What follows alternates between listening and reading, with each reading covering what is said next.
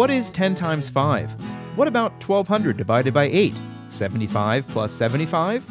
The answer is 150, which is also the correct response to how many times now there has been an episode of Charlottesville Community Engagement. It is February 22nd, 2021, and I'm your host, Sean Tubbs. On today's program, events could return to the Charlottesville Pavilion this fall. Charlottesville City Council will wait to make final decisions on the proposed capital improvement program projects, keeping the West Main Streetscape project alive. And City Council will hire a local law firm to represent its interest in the upcoming legal hearings on recreational uses at the Ragged Mountain Natural Area.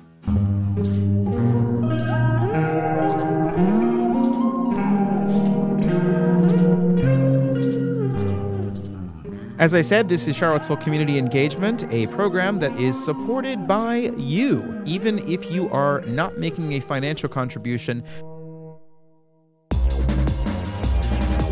Just by reading this, you are keeping this thing going in its early days. Uh, please do send it on to somebody else so that we can continue to spread the information and get more people involved in this crazy little democracy that we have. To begin today's show, some news that came in as we got closer to production. Charlottesville's Commonwealth Attorney has opted to not begin a criminal investigation into whether Charlottesville Mayor Nikuyah Walker's use of a city issued credit card to purchase gift cards for people who attended various meetings. In a letter to City Manager Chip Boyles, Joe Platania wrote that an investigation will not happen until after the city updates a policy that governs use of the cards. Read more about the story on NBC 29, which first reported the letter. Council will discuss this policy at a future work session. The prospect of the West Main streetscape being implemented is still alive, as City Council still wants more information about how the project could be salvaged. The project was split into four phases in order to secure funding from the Virginia Department of Transportation, but staff has recommended not fully funding the project in the upcoming capital budget. Council has not made several final decisions about the proposed 160 million capital improvement program for the next fiscal year and the 4 years that come after it. That amount also includes 8 million for a 300 space parking deck as well as a 50 million dollar placeholder for reconfiguration of the city's middle schools. Here's City Councilor Heather Hill there certainly is a lot of still unknowns when we think about going out into the future of the CIPs, especially when we think about schools and not knowing what the scope of what they're going to be, and also thinking about the parking deck situation and what options we may have. Councillor Lloyd Snook said he felt the city was at a point where it should proceed with West Main Street in a fashion similar to council voting to proceed with the pedestrianization of East Main Street in 1974 the more I thought about it, the more I've thought the future of the city is going to be along the axis between downtown and the university. And we ought to be spending our time, our money, our energy, uh, our resources on that area. Snook said he was less inclined to support the parking garage. Mayor Walker said budget staff have been clear that the city is running into its debt capacity and the city should proceed cautiously. But I just don't know how we're rating West Main Street and saying and uh, still thinking that that is a must and that it must continue at this time when we're talking about um, things like housing and schools. Snook said he has been persuaded by arguments that at least $3 million in maintenance improvements are needed on West Main Street. Councillor Hill said she believed the city has made an investment in West Main and should see the project through. The biggest thing is just the other dollars coming from other sources that are not the city, and there's just not a lot of projects where we, we find those opportunities. Those external sources include $5 million from the University of Virginia and the potential of $10.8 million in VDOT Smart Scale funds for Phase 3 of the West Main Streetscape. Phases 1 and 2 require a local match in order for the city to draw down smart scale funds already approved. I'm really struggling with, with just closing the door on this. Let me remind you again that the out years in the capital improvement program include a $50 million placeholder for reconfiguration of the city's middle schools. Walker said she was still skeptical about the future of the West Main Streetscape project and said she would prefer to keep some of the debt capacity available for future needs. If we okay West Main at this point, we are um, limiting schools to an amount because we're boxing ourselves in. Um, and then everything else that comes up as a result of this pandemic and how long we're in it, then we are also restricting ourselves there. Councillor Michael Payne said he supported the vision of the West Main project, but could not support prioritizing that over schools or affordable housing. He said he would support the city paying for the bare minimum for West Main and losing some of the smart scale funding due to the debt capacity issue. I mean, we're in the same situation where we could eliminate our city funding of West Main Street and the parking garage, and we still really wouldn't be that close even then to getting our budget and our CIP budget at a sustainable level. A firm is working with the school board to further refine the cost estimates for school reconfiguration. There was also interest in getting more information about various scenarios for West Main, including incorporating some of the results of a recent value engineering study. Councillor Snook had this idea. One of my thoughts is we have a brand new city manager, and let's let him put his creative thoughts to work and see if he's got some some ideas for us New city manager Chip Boyles said he would have a conversation with VDOT about when Phase 1 and Phase 2 need to get underway to stay within the six year deadline required of SmartScale. Jack Dawson, the city engineer, said the right of way phase is expected to begin this July to keep the project on VDOT's schedule. There is some urgency about what direction we think we may need to be going here sooner than later, for sure. Vice Mayor Sena Magill said she would support reducing the scope of the West Main project. What can we do with just the revenue sharing match? There's a lot extra that is on top of what we need for our revenue sharing match.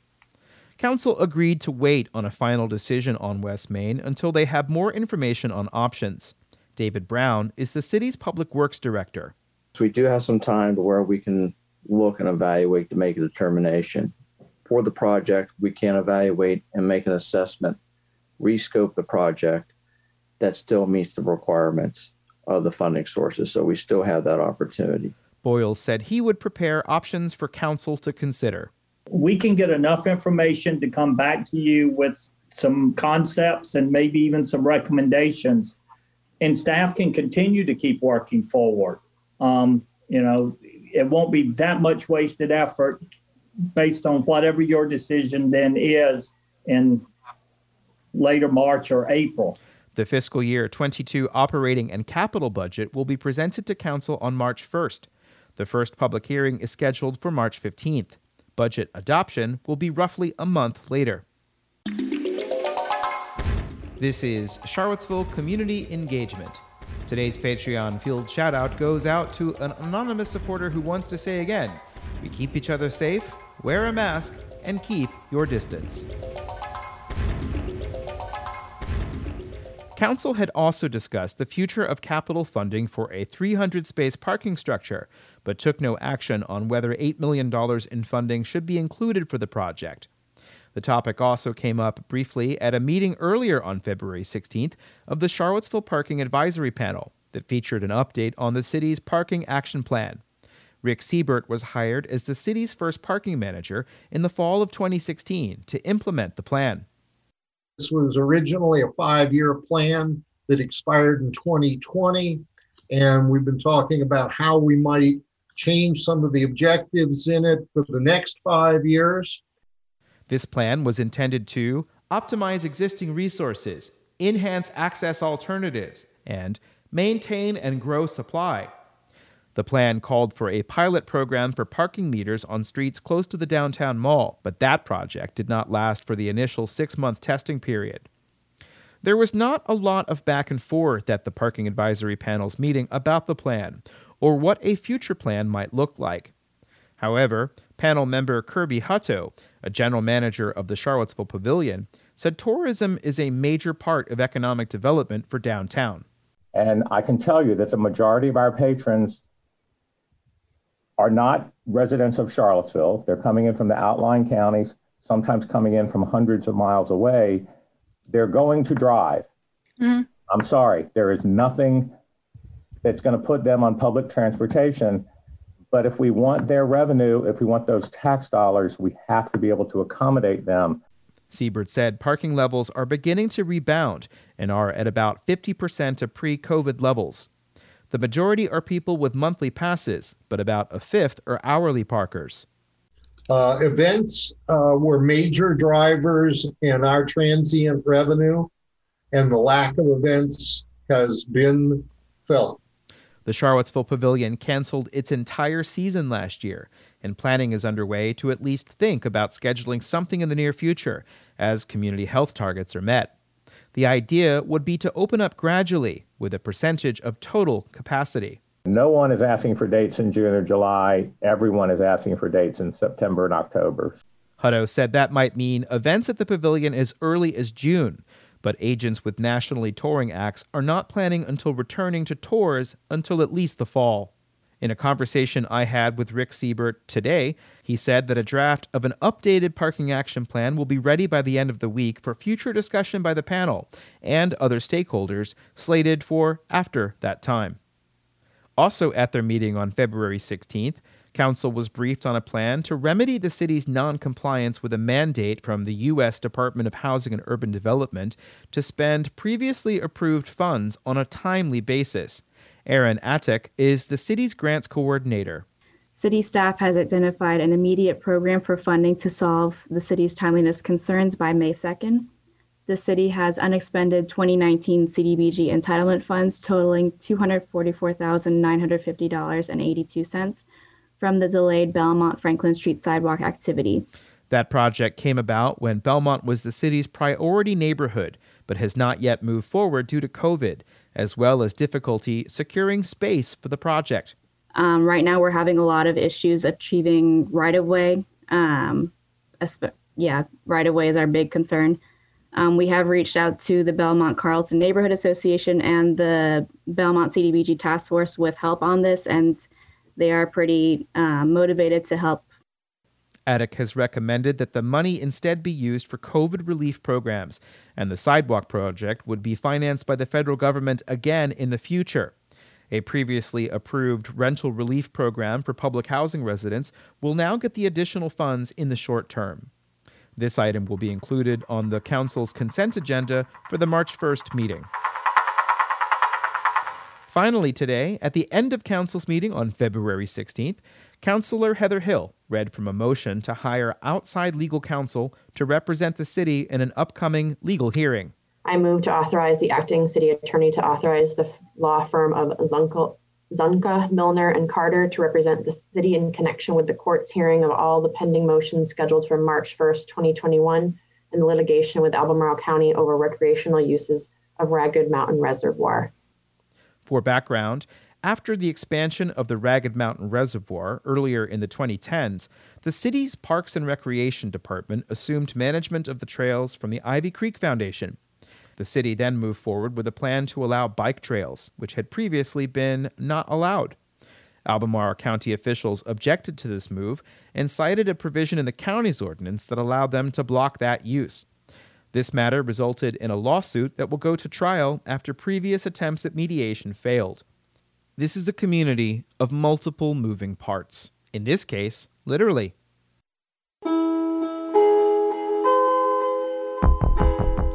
And that's it for today's edition of Charlottesville Community Engagement. And I really do uh, hope you appreciate the fact that all of the information in this particular episode is uh, mostly six days old now.